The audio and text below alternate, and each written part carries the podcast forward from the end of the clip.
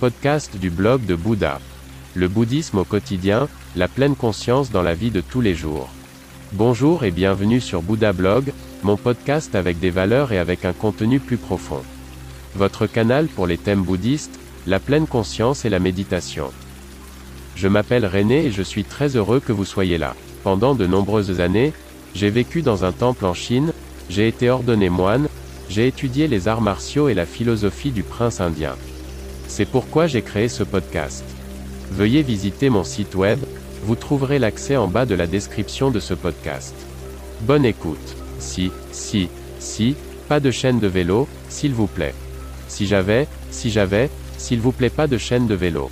Et si ma femme ne m'avait pas quitté, si je n'avais pas démissionné, si je n'avais pas bu autant de bière hier. Aurait, aurait, aurait. D'un point de vue bouddhiste, de telles pensées sont purement et simplement des conneries. Les choses se passent toujours comme elles doivent se passer, le destin est prédéterminé, les pensées, et si, ne mènent à aucun résultat. Aurais-je dû prendre cet embranchement ou une autre direction? Si je n'avais pas dit ceci ou cela, la dispute avec mon fils n'aurait-elle pas dégénéré?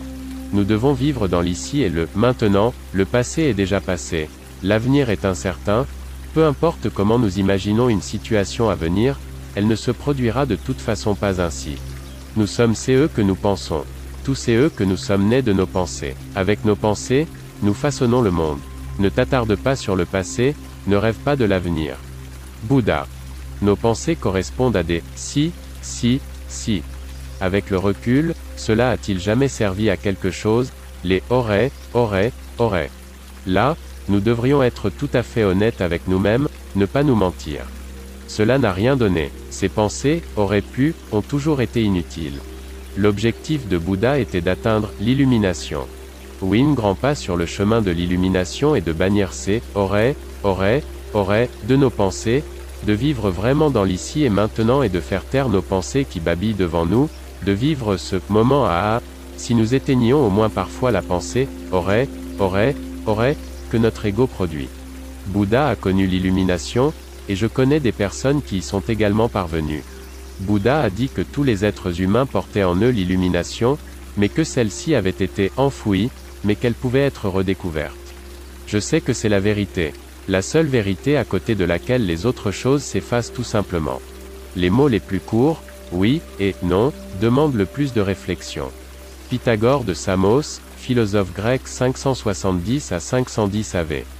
CHR. Écoutez le blog de Bouddha. N'hésitez pas à visiter mon site web. À demain.